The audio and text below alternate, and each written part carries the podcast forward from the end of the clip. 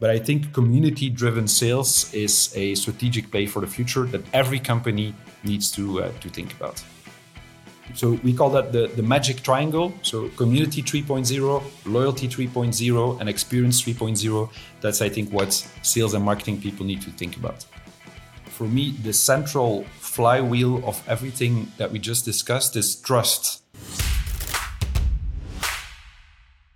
Welcome to the Revenue Discussion Podcast. This podcast aims to inspire and educate the newest generation of revenue leaders on various subjects related to sales, marketing, revenue operations, and customer success. Every week, we invite an inspirational guest who is willing to share his or her insights, strategies, and tactics that has worked or still working for him or her. Today, we've invited Dado van Peteghem to the show. If you don't know who he is, he is the guy when it comes to helping organizations with their innovation vision and strategy a futurist, but what makes Dado very relevant for a discussion of today is that he's also heavily involved in the newest uh, development regarding blockchain, Web3, NFT, the metaverse, etc. And so today, I use the opportunity of having Dado on the show to ask him the question, what can we expect the impact of the metaverse will be on the commercial organization? Curious? Well, let's listen to the show. Hey, Dado, welcome to the show. How are you doing today? I'm doing very good. Thanks a lot for having me. Well, it's a pleasure to have you on the show. Now, I don't want to put you on a pedestal or anything, but it seems to me that you're quite the Belgian guy when it comes to NFT, Web3, blockchain, crypto. Am I kind of right? Well, at least I try to be at the front of what is happening right now. So I think there are more people that are uh, trying to be pioneers in the field, uh, but I definitely try to be part of that community indeed. awesome. Well, you know that's that makes it uh, so much interesting for this discussion of today. But before we go more in depth about these topics, um, maybe give a short intro about yourself. You know, what have you done? What are you actually uh, currently doing right now? And how has that led you to be involved in everything that has to do with uh, this virtual economy? Yeah. So um, I'm based in Ghent. Um, I'm uh, running a company called Imagine Studio, which is part of Scopernia. Uh, we are a Web3 and metaverse uh, oriented organization, uh, helping companies with both the strategic side and the implementation side. Um, we have an office in Dubai, so we do a lot of projects in uh, in the Middle East. And I've always had a passion for the future and technology. So uh, I wrote a book back in 2012 on digital transformation before it became a, a uh, total buzzword. And we have helped a lot of corporate organizations in many industries to transform their business uh, for the future. And next to that, I'm also involved in several startups. Uh, I co-founded Speakers Base, which is a new style speaker agency. I'm part of Social Seeder, uh, which is an employee advocacy platform on, uh, on social media. Uh, and I'm also running some other projects which uh, still have to see the light. So uh, always a passion for technology and the future. All right, we'll have to uh, stay up to date with uh, with your newest adventures then. Now you have been, I mean, studying. I mean, probably you've been studying a lot of what is going on in you know everything that has to do with metaverse, Web three, blockchain, and etc. But I feel that a lot of people are still kind of hesitant about whether or not it's going to stay or it's just a hype. So maybe you know, from your point of view, why should people care about about those new evolutions? Well, I think you're absolutely right. There's a hype currently um, because there's a lot of uh, people talking about the subject. Uh, and still the user adoption is, is quite low. The technology is still in its uh, infancy. So I think it's, it's right that there is a lot of hype compared to the usage that is already happening in the market. On the other hand, for me, it's very clear that uh, something is happening. And I had the same feeling with uh, social media when it saw the, the light of day, the same with mobile. And now I think we are entering a new phase of the internet. And I try to always look objectively at how things are, uh, are coming alive. And if I uh, look at the markets, I see three things happening. So you see the behavior of young kids who are pay, playing massively on Fortnite, uh, Minecraft, Roblox, platforms that are getting 50 million daily active users, uh, which is uh, which is immense. Uh, where kids are also spending money on their avatars, buying digital weapons, skins, etc. Um, so that's extremely interesting. They're building their virtual identities in these worlds. Then you look at the developers and you see that the best engineering talents in, in, the world are trying to see how they can develop on the blockchain, how they can develop for the metaverse, how they can specialize in 3D uh, visual, visualizations.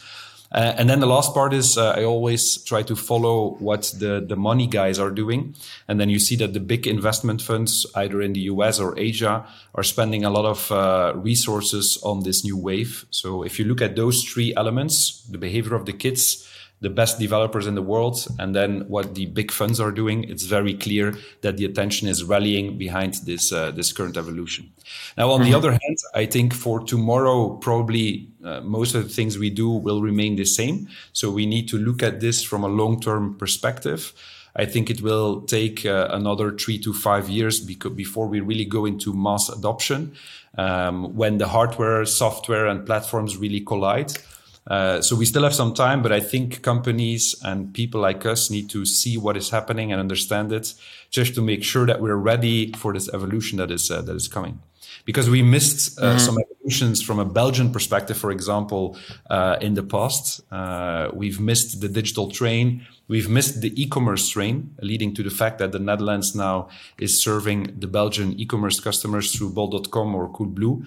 And I hope that from a Belgian or European perspective, that we capture this wave. We need to be critical. We need to also see the potential downsides or things that need to get better.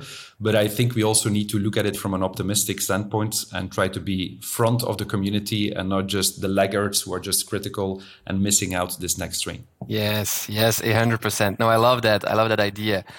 Um, I don't know if that will happen though, because I know that Belgium is a you know very risk averse country so we always want to wait and see what happens and if there is value and we believe in it then we might invest it but uh, I, I, I love the passion that you have there and we need more people like you Dado to uh, to incentivize to sensibilize uh, you know people around this topic now do you sometimes make a parallel with other evolution that has you know taken place in the past, like social media, for example? You, you, you brought it up uh, very little bit, but do you see there some evolutions and, and parallels you can make with those evolutions from the past?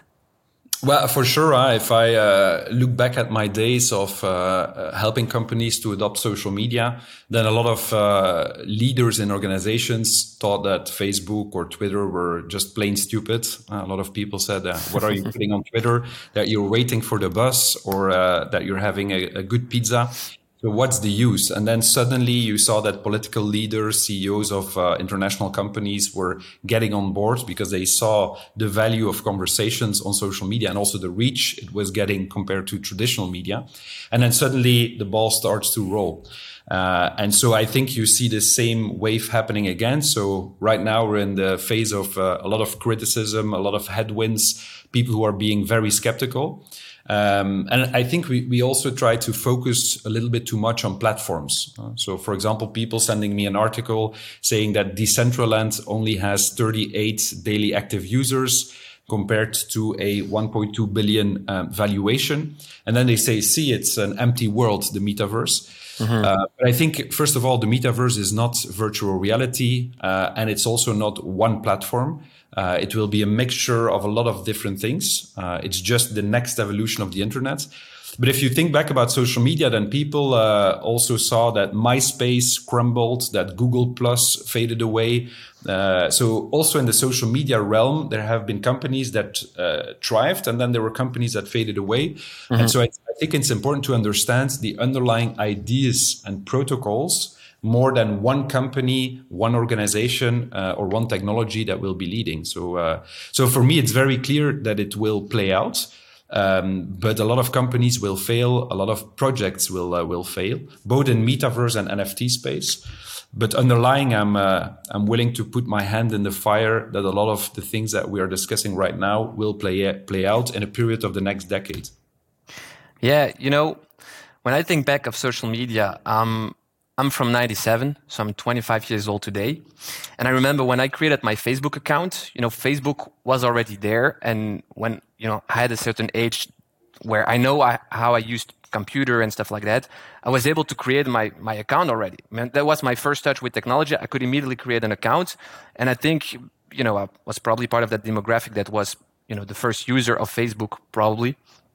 And now everybody has a Facebook account. Maybe we don't use it as much as, as in the past anymore. But I feel that now with Fortnite also being that big buzz around, you know, what is actually possible um, mm. regarding virtual identities and stuff like that, I feel like it can also come very much from the younger generation and how they really push the, the, the society in general more forward to the direction. So how, what do you think or what do you, do, do you believe uh, around that? Yeah, for me, it's we see four generations in the market. Uh, the first ones we have called the classics. Uh, so the people, if you take a shoe company that still go to a shoe shop and buy most of their shoes in an offline setting. Then you have the generation converted. So people that did not grow up with the internet or digital, but want to experiment with it. It's typically the generation of my mother. Uh, so she's willing to uh, buy something on the internet for 50 euros or 100. But if it gets more, she gets a little bit scared. Then you have the generation digital, which I think I'm part of. Uh, I'm from 1982, so already 40 years old. I grew up with the Game Boy and the first internet modems. Uh, so I like to do as much as possible in an online setting, but I still like to go to a store for a really immersive experience. And then I think we're entering now the next generation, which we have called the generation metaverse. Uh, indeed, the youngsters who grew up with an iPad since they were two years old, who are playing Roblox, Fortnite, Minecraft, and all the other games, um, and who have never seen a world without the internet. Um, and I think that's very important to understand that these people are completely differently wired.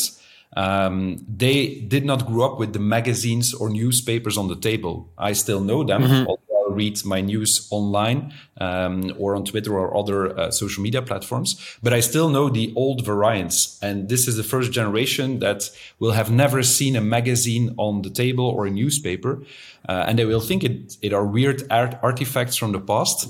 And I think it's important for companies, both B2C and B2B, to understand this generation metaverse, uh, who grew up with immersive experiences, uh, who grew up in communities, and who also like to have ownership of their stuff. Uh, so, for example, if people buy something in Roblox, they want to have the digital skin. Uh, I used to play games where you had those skins, but everybody had the same one. And so now you can have your own personalized skin, your own personalized avatar, your own personalized weapon. So I think that's kind of what we need to see in front of us.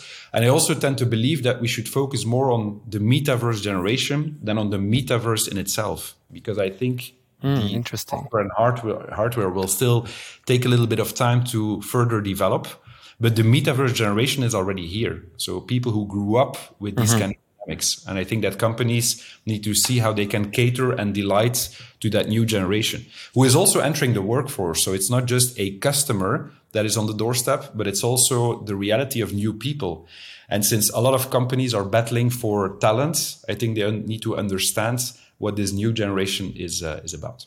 Yeah, yeah. Because if you if you because let's try to to visualize actually the the different layers, if I can say it like that, of the mm. metaverse. Because you have different aspects, but you know not everything is the same, obviously. So can you try to uh, to help us visualize what you know entails the entire metaverse world? Yeah, sure. So because there are some things that are getting um, in touch with each other. So the first layer is what we have called the virtual identities, uh, which are kind of our digital identities on steroids. So we all have a Facebook, LinkedIn, maybe TikTok, Instagram account, or Be Real or Snapchat. But in the, the metaverse or Web3 world, we also will have avatars because the internet is coming alive. So that's the mm-hmm. first base layer that we will have virtual identities that will be visualized under the form of avatars and maybe even live on the blockchain. The second layer is what we have called our virtual assets. So whenever you have a, an avatar, you could have specific clothing that you own. For example, Tommy Hilfiger has launched virtual clothes uh, in partnership with Ready Player Me, the main avatar platform. Um, so whenever you want to own these, NFTs will probably be the technology that allows you to do so. So very short, these are smart contracts that run on the blockchain that showcase that you are the unique holder of that virtual asset. It can be clothes, but it can also be a virtual piece of land. Uh, it can be a virtual other asset, a contract that you have. So anything that you want to own in the in the virtual space are virtual assets that go with uh, NFTs as a technology. So that's the second layer. The third layer is um, kind of the way that you need to pay for these elements. And that will probably happen with virtual currencies.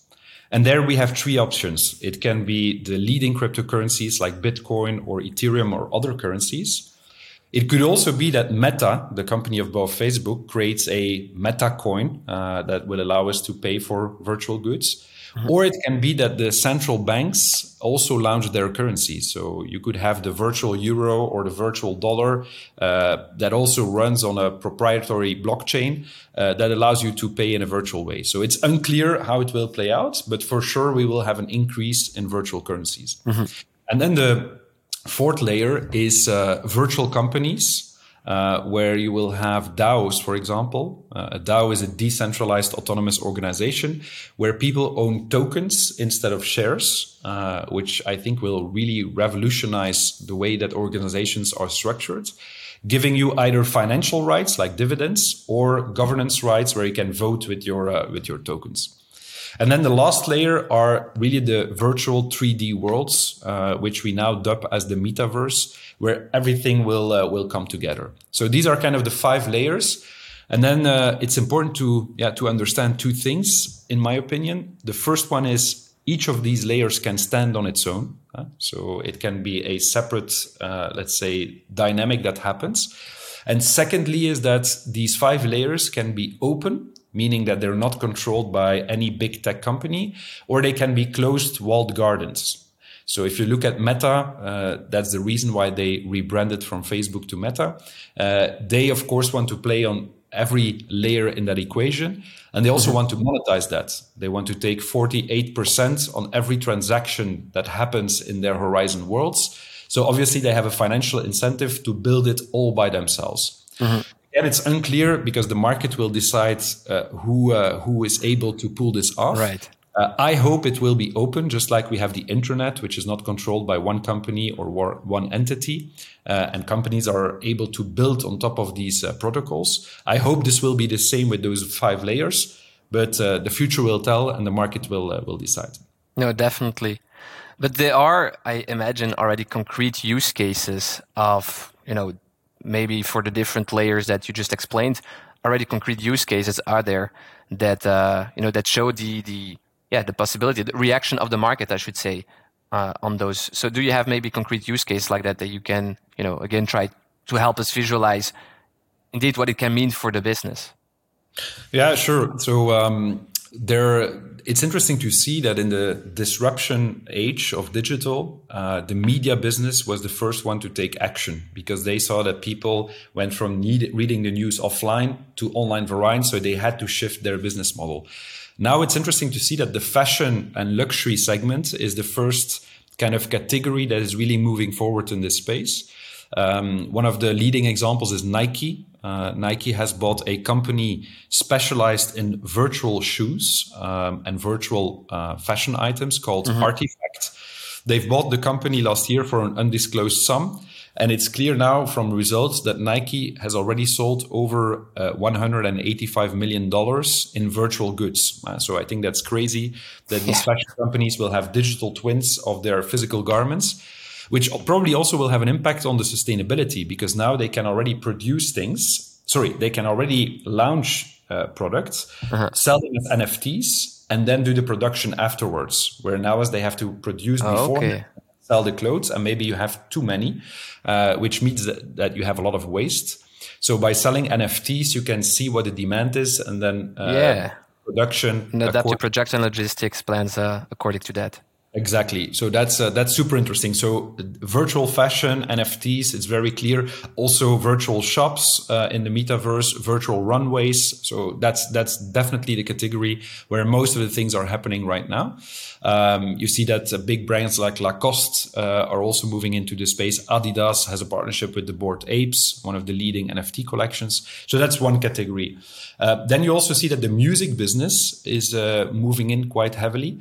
Uh, because people now can, for example, buy an NFT of an artist or a track And then once that gets popular, they can get the royalties out of that next to the artist. So you're an early supporter, you make a financial commitment, and then whenever it becomes successful, you also reap the uh, the benefits, which is extremely interesting because that means that artists will be able to fundraise themselves together with their community, maybe cutting out uh, the middlemen uh, that are now raking in mm-hmm. most of the benefits afterwards. So uh, that will be for sure democratized. The same in the movie business, where a movie can do fundraising again under the form of NFTs before it's getting launched and so forth. So that's another uh, industry that is uh, moving in. No, very interesting. I, I, definitely want to go more in, in depth about you know what, what it can means for the revenue organization, marketing and sales. But before we, we go more into that, uh, maybe can you also because I know that you know NFT is also like a big buzzword when it comes to uh, anything that has to do with with Web3 blockchain, metaverse, etc. But I feel that people still don't really know what NFT is or what it can actually mean, also from a business standpoint. So, can you maybe try to to explain it um, to the audience? Yeah, so the um, uh, abbreviation stands for non fungible token, uh, meaning that if you have an NFT, it's a unique piece that you have. Uh, so that's important compared to normal tokens, which are interchangeable. Uh, so an NFT is a unique piece of content that you have um, that comes under the form of a smart contract. Uh, which is written onto the uh, blockchain. Right now, most of the uh, of the NFTs run on the Ethereum uh, blockchain, uh, and NFTs basically describe that you're the owner of a specific asset. That can be a virtual asset. So, for example, a digital artwork uh, or a virtual piece of land or virtual house. But it can also link to the physical world. Uh, for example, Alfa Romeo has launched NFTs that basically describe the maintenance part of your car whenever you sell it on the secondary markets. Uh, so okay. basically, an NFT shows that you're the unique holder of either a virtual or physical uh, object. It's written in the blockchain, meaning that it's provable that you're the owner. It's immutable, meaning it can't be changed. And it also can describe certain benefits that you have as a holder of the NFT. Uh, for example, the artists that create virtual artworks, whenever they sell them, they get a first uh, piece of the revenue, of course. And then whenever every secondary sales happens, they get another piece of the royalty, which is extremely revolutionary in the art space. Uh, but also the benefits can be different. So, for example, if you have a community of people, you can say, okay, all the NFT holders get access to specific content. Uh, and you need that NFT to have the access to that content or the access to a specific event or the access to a specific product launch. And that's interesting because, for example, Shopify has launched a token gated e-commerce initiative where only people can shop in a specific e-commerce platform when they are the holder of a specific NFT. So these are kind of the things you can do. But in short, it's a contract on the blockchain that shows that you're the unique holder of a specific asset. And with that assets, you can have certain benefits like the ones I just uh, described. Yeah, and I and I very I mean I like very much the uh, that second secondary market aspect of it because now as a provider of a NFT, you don't only think of that first uh, initial transaction, but you really think long term. You think sustainable. How can I make? How can I benefit from it on the longer term? But that means that everybody benefits from it, right? Yeah, absolutely, and that's uh, that's extremely interesting. If you look at Nike again, so they did 185 million dollars in sales but every time people resell one of those virtual sneakers, Nike again reeks in a specific uh, part of the royalties. Whereas now, if you buy a pair of shoes, uh, like let's say the Air Jordans, which are extremely popular, and then you resell them, yeah, then Nike doesn't get a percentage out of that. So now, mm-hmm. for the first time, they have kind of revenue into perpetuity whenever the community keeps on um, trading those uh, those NFTs, and that makes it interesting for creators, so artists and content creator creators in its broadest uh, sense, but also big companies that are able to sell something which is sustainable over the longer term. Uh, without anything they have to do. So again, Alfa Romeo, once they sell the car, they could also say next to the maintenance part of the NFT, we also get a small portion of the resales of that car. So imagine what kind of mm. revenue that could, uh, could generate. Yeah, no, I can imagine that if you are very creative, a very creative person, you can really create new type of business model, business ideas around mm. a, a, a, product or a service. Very interesting. Now, I, I've seen that recently you made a post on LinkedIn that started with this how to move from a customer centric to a community centric approach. Mm-hmm. Can you explain that?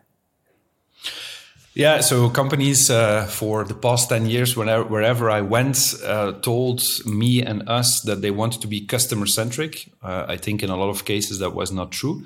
Um, and I think now it's very clear that community becomes kind of the battleground.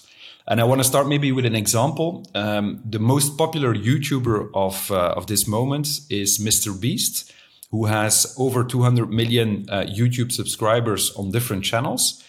And after he built that community, he started to sell products. So he has the Mr. Beast hamburger. He also has chocolates. And for example, the hamburgers alone are already doing a hundred million dollars in revenue after wow. one year. Um, but the way he built this is he first built the community and then he started to launch products. And of course, most businesses are built the other way around. So they have products and services and then they need to start building community. But it's very clear that if you look at the Roblox, Minecraft, Fortnite games that people gather in communities, and you also see that on the internet, think about platforms like Reddit, for example, people are gathering more and more into niche communities that really speak about their domain of interest. You also have Telegram or WhatsApp where you see the same dynamic happening. Mm-hmm. And then there's Discord, the specific community platform for the Web3 age, which is kind of a WhatsApp on, uh, on steroids.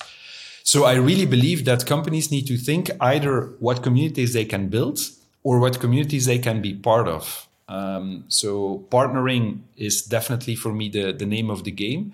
Uh, and partnering not just with other companies or brands, but partnering with the right uh, communities. And so I really and who, should, who should be partnering then? Any company you mean that part, that need to partner with the ecosystem around them? Yes, any company, I think, should try to think what is the community that we have or that we can launch and build because it takes time. It's not something that you can turn on overnight, obviously. Mm-hmm. Or what are the communities that we can be part of? Um, and I think that's really, for me, a strategic um, yeah, exercise that every company needs to do, either small or large. For example, we are trying to do the same. We have a company in, uh, in Dubai. And in Dubai, we have created a network called the Future Club where we bring together business leaders from the region to discuss about innovative topics. So we don't sell anything. We don't come with commercial offers. It's just a very no nonsense, informal community that we gather on a monthly basis. And we believe that by building that community in the second line, through serendipity, business will also follow into our direction.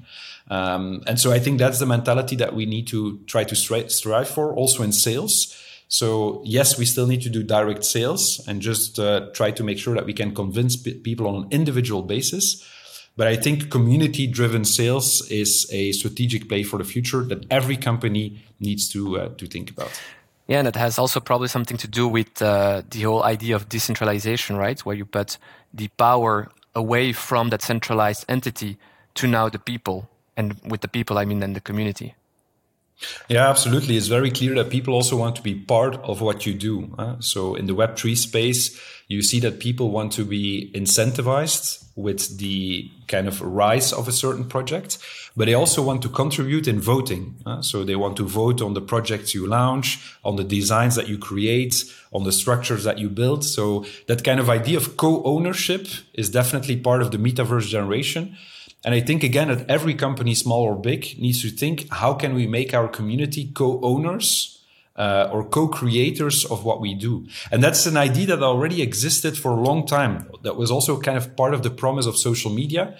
But then it still be- became an audience game where companies mm-hmm. Facebook reach, uh, spend money on promoting Instagram reels and LinkedIn posts and again, there's nothing wrong, but I think now we really come to a moment in time where we need to strategically think about building community and also leveraging the power of the crowd. So how do you build something together? How do you refine it together? And how do you split the incentives uh, going forward? I think the communities that can crack that are, are for me, the, the winners of the future. Mm-hmm. Yeah, and you, you brought up some elements that made me think back to uh, to the DAOs, the decentralized autonomous organizations that you that you mentioned earlier. So how will that change the world of business of today, especially when you mention stuff like co-ownership? They want to have voting rights and stuff like that. How do you see, or how do you think that you know the companies will evolve towards those DAOs? Well, I think that uh, it won't be one or the other. So I think there still will be a place for normal organizations with normal share structures. Mm-hmm. Um, because running a DAO is is quite complex and it's very early days for for that structure. But I think the principles behind are interesting. So first of all, in a DAO, you have way more token holders than you would have in a share structure. Uh, so typically you have five shareholders, 10 shareholders. Uh, it's, it's, quite limited unless you are on the stock exchange. Then it's of course different.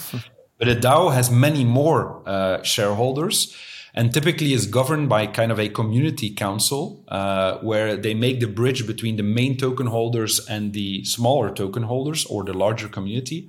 And I think that's what we need to strive for. So I don't think that every company will run on the blockchain in the future because that's the idea of a DAO. But I mm. think the principles of DAOs, meaning how can you uh, embark your users and your consumers or customers, not just as a revenue point, but also as a point of co-deciding on what ha- mm-hmm. what's happening. That's a principle that we need to adopt much more earlier. And then I think it's interesting to see. I saw a tweet from somebody saying in the past, young people want to work for big corporates. Uh, so you want to be part of uh, Coca Cola, Unilever, P&G, or any big bank. Then young people want to be part of startups. That was the kind of next evolution uh, because it was hip and trendy. And maybe in the future, young people will want to be part of a DAO instead of just a normal uh, startup. Mm that's an interesting uh, evolution over time. It is. Uh, and again, it won't be one or the other. It will be a mixture of, of several elements coming together. But I think companies need to be aware of what is happening inside of these DAOs. So my advice would be join a DAO, see what the main DAOs are doing today and how they're structured, and then think how that can apply to your your company. Yeah, but it's it's actually very interesting because recently we had uh, the CEO of Easy, Thomas van Eekhout, on the show, and in Easy they are already making it possible for employees to become a partner of the organization. So there I already see some similarities with the, the principle of a DAO. So it's it's it's not you know written on the blockchain or anything, but it's uh, it follows those, the same principle, and I can see why why we would evolve towards that way. Mm-hmm. Mm-hmm. Now, what and, and that's maybe more moving towards the uh, the marketing and sales story because it's the revenue discussion podcast, so we have to talk about revenue. Uh, but more particularly also maybe about you know the buying journey and the customer experience because it's you know even more digital, more virtual than before. And so, what will this mean in terms of buying journey? You know, how will the buyer buy tomorrow? So yeah, I think because of the uh, COVID pandemic, uh, we needed to do a lot of things virtual. Um, I still believe that uh, sales or marketing will happen in a combination between offline and, uh, and online. But I think above all, what for me stands out is uh, experience. Um, and I call it experience 3.0. So, how can you leverage what we see happening in those virtual worlds where people really get an immersive experience, either through their desktop or through a virtual reality headset? And how can we bring that to the sales and marketing uh, environment? For example, very practically, if you look at e-commerce, uh, we are still looking at 2D pictures of the elements that we buy. Whereas now you can really make a fully digital twin of your product or service, turn it into a virtual model so that people can see it from different angles, which is way more immersive than just looking at 2D mm-hmm. Pictures that are shot in a photo shoot studio. So that's for me a very simple first step that companies need to do. How can we be more immersive in the material that we either use in the journey to convince a customer or in the experience of the uh, sales moment. Uh, so that's that's for me one. Second is uh, loyalty, um, which I've called loyalty 3.0. Um, we had loyalty before. If you think in a consumer environment, you had the cards with the stamps on it. Then mm-hmm. we move to the digital variant of that with points. But I think in the future, we, we will have a loyalty 3.0 system where Web3 will enable new stuff. Uh, so I think for the people listening, uh, it's interesting to see Starbucks Odyssey. Uh, so Starbucks has created a Web3 loyalty program for its customers. Uh, to reward them with journey stamps and digital collectibles. Um, so extremely interesting. Uh, so it's experience 3.0, loyalty 3.0, and the last one is um, the community 3.0, which is the topic we just talked mm-hmm. about. So how can you get very close to communities that exist, or how can you build your own initiatives uh, from its smallest form? Because you don't need a big community. I think that's important to understand. Kevin Kelly once wrote a, an extremely interesting article called A Thousand True Fans so he said that if you want to crack a market, you need to find a thousand people that are close to what you do. So again, either in B2B or B2C, if you can build that or find ways to get to, to those thousand people through partners, I think that's what you need to do. So we call that the, the magic triangle. So community 3.0, loyalty 3.0, and experience 3.0. That's, I think, what sales and marketing people need to think about. That's, that's very interesting. Yeah, the, the evolution that I've also seen is that, you know, back in the days, I'm, I'm going back to 90, 50 to 90, 90.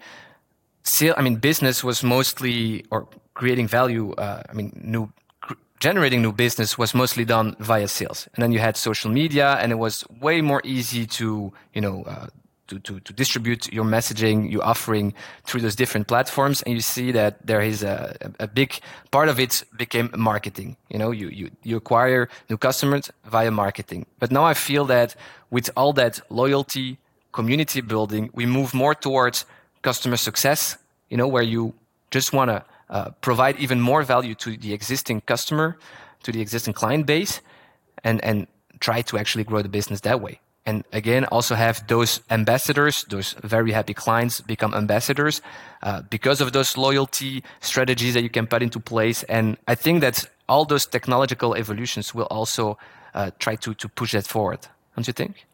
Yeah i fully agree. I, uh, you could say it's um, sales through the people uh, or sales through the community uh, which means that you need to invest indeed in customer success, but maybe even also prospect success. Because if I look at what we do, we also have to do B2B sales uh, as a uh, service studio organization. Mm-hmm. So we invest a lot of time in, uh, in, in people that are not willing to spend at this time, or people that we even know are not able to spend at this moment.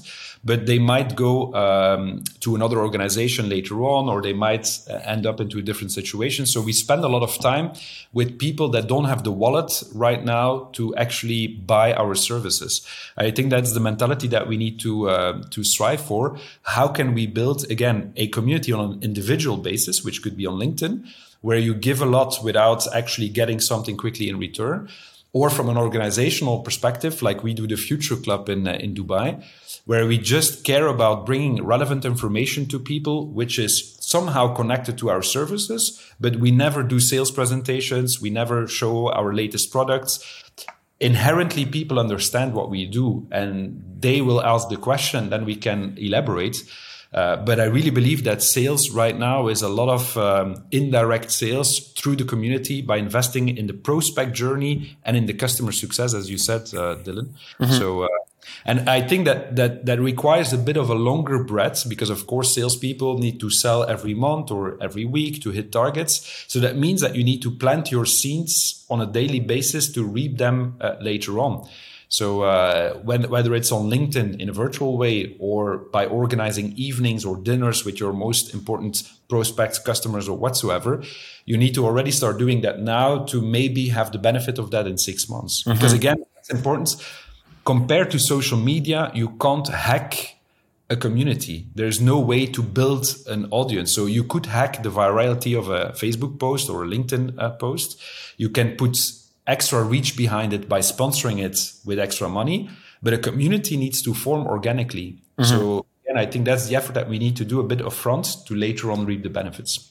Yeah, no, that's uh, super interesting what you said there. Prospect su- success, not only customer success, always, and that's also you know moving away from that content creation aspect where you know you have to drop your email address and then you get that mini guide for free and that's cool because then you get the email address and you know they get the value because now you then move away again you you decentralize it by putting them towards the community and there is where where all the value uh, exchange will actually happen among the members yeah, exactly. And maybe one element to add for me, the central flywheel of everything that we just discussed is trust. Uh, and so, one thing that I try to um, get better at is how do you build, maintain, restore trust in all the relationships that you build, whether with your customers, prospects, employees, or partners.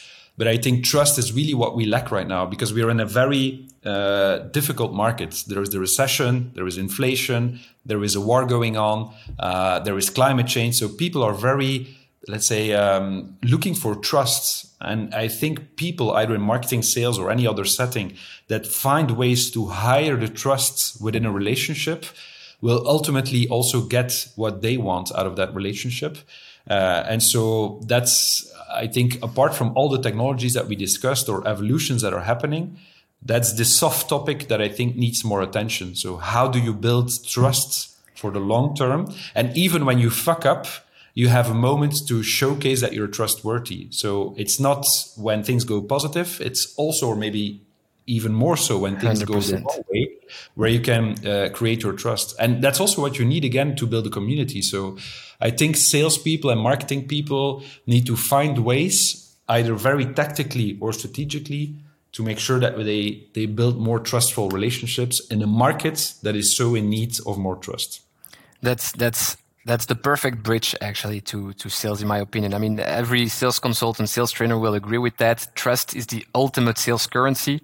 So if you can create more trust by having indeed that ecosystem of community where people can indeed from a neutral position share what they believe is best for one another then you know that's indeed the uh, the best uh, thing you can do. And again uh, having the best services having the best product is mm-hmm. then gets also then more focused because that's what the community will talk about. It's not more the the smooth sales talk or the great marketing ad that will then attract more, more customers. It's also the quality of the product and the services, the offering that will then resonate with the rest of the community, and they again will uh, will bring new customer that way.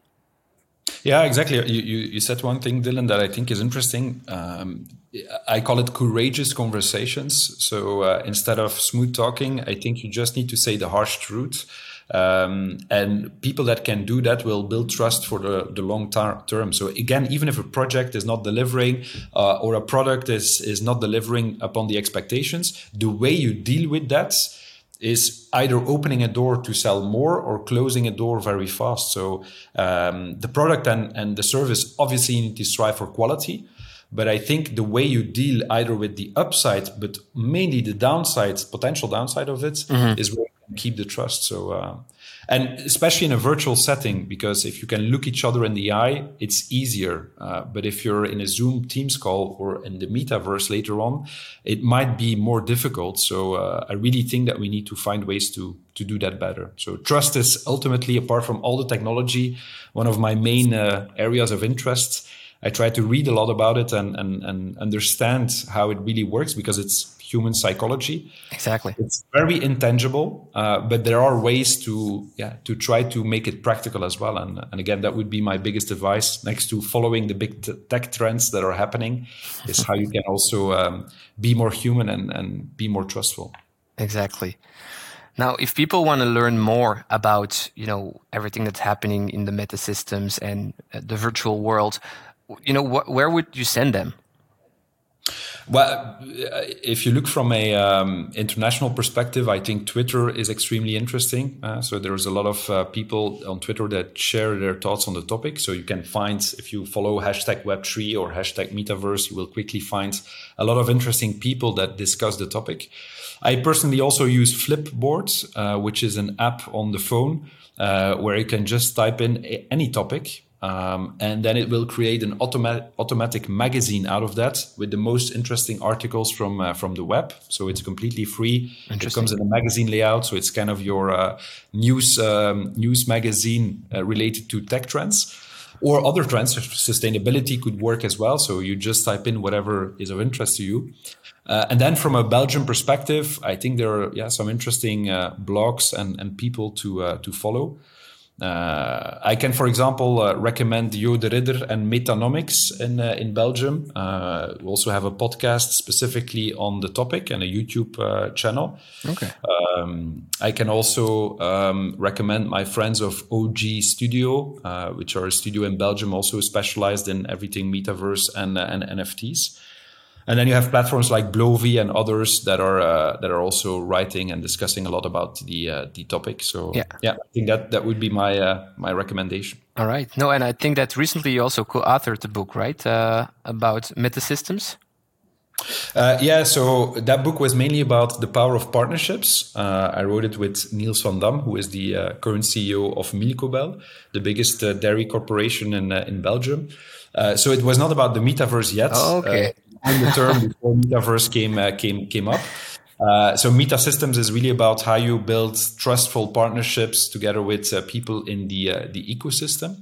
Uh, but we're actually planning uh, to to write a uh, a new book uh, in the the coming months. Doesn't surprise me. uh, the metaverse and and Web three. So uh, we're already working on that, and I think that should be ready probably Q2, Q3 next year, uh, with our vision on uh, on what's happening right now. So All right. Looking forward to it. yeah, thank you. Dado, thank you so much for being on the show. Thank you so much for for sharing everything that you have shared with us. If people want to find out more about you, uh, about what you do, or they want to work with you, uh, how can they reach you? Uh, yeah, so there are several ways. So people can find me on Twitter, LinkedIn, uh, Instagram, or any uh, relevant platform uh, through Dado van Peteghem. Uh, I also have a website, dadovanpeteghem.com, uh, where you find information on my keynote presentations. Uh, and then our company is called uh, Imagine Studio. So uh, if you do uh, imagine-studio.xyz, you will land on our website where you can discover more about uh, what we do and, uh, and what we're working on. Awesome. Now I have one last question for you, Dado. And the question is, if Dado van Peteghem was a brand, what would it stand for? Oh, that's interesting. Uh, that's a super interesting question. What would it stand for? Yeah, I would say uh, the future, and that's what what always drove me in the past. So I'm extremely excited about where things are going. I used to say that I was more interested in the future than in the past. So I never read history books and so forth. I tend to do that more today. I have to be honest because I really see that uh, yeah, what happens in in the past still has a profound impact on Okay. the things that we do today. But I think I would really say the future and, and future innovation. Uh, so apart from the applications of what is happening in business, just from a personal standpoint, I'm so excited about where we're going. Uh, if you look at the, the, the, the discoveries that are currently happening in the field of AI, in the field of space, in the field of this metaverse and Web3 worlds, yeah, I'm just extremely excited about uh, what will come out of this and how this will make our lives better. I also understand the potential downsides, but there are already enough tech pessimists. So I want to be a optimist. Be an optimist, please. Yes. No, No. I love it. I will take that answer. And uh, thanks again, Dado, for being on the show. And uh, I wish you the best of luck. Thanks so, so much for having me, Dylan. See you next time. Bye bye.